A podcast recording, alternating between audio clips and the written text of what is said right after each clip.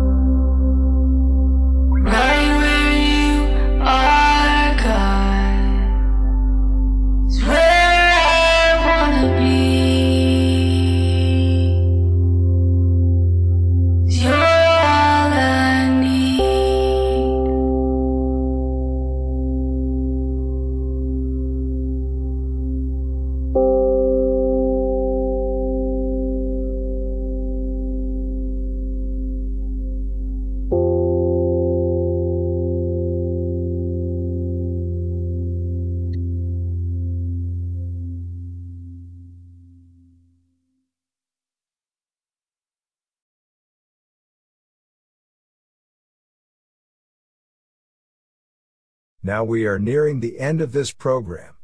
Perhaps you have begun to think about who Jesus is. You might feel like you want to have your life transformed and belong to Him. Then I want to pray a salvation prayer together with you. I pray first, you stop the playback periodically and pray by yourself. It is important that you pray from the heart. Jesus will hear your prayer and save you. Remember that it is not the prayer itself that saves you, but Jesus when He hears the longing of your heart. Then we pray. Jesus, I come to you just as I am. Forgive me all my sins and cleanse me from all unrighteousness. I have decided to follow you from now on and for the rest of my life. Save me and deliver me from the clutches of Satan. I confess you, Jesus, as Lord of my life. Thank you, Jesus, for dying on the cross for all my sin, sickness, and anxiety. You rose on the third day and live forever. You sit at God's right hand in heaven and pray for me. Thank you that I can count your life, your death, and your resurrection. Jesus, thank you for now giving me eternal life. Help me to walk close to you, and I pray that you will lead me on the right path for your name's sake. In Jesus' name, Amen. If you prayed from your heart, Jesus heard you and you are now a new creature in Him. Welcome into God's family. I hope you follow this podcast. God bless you. And goodbye.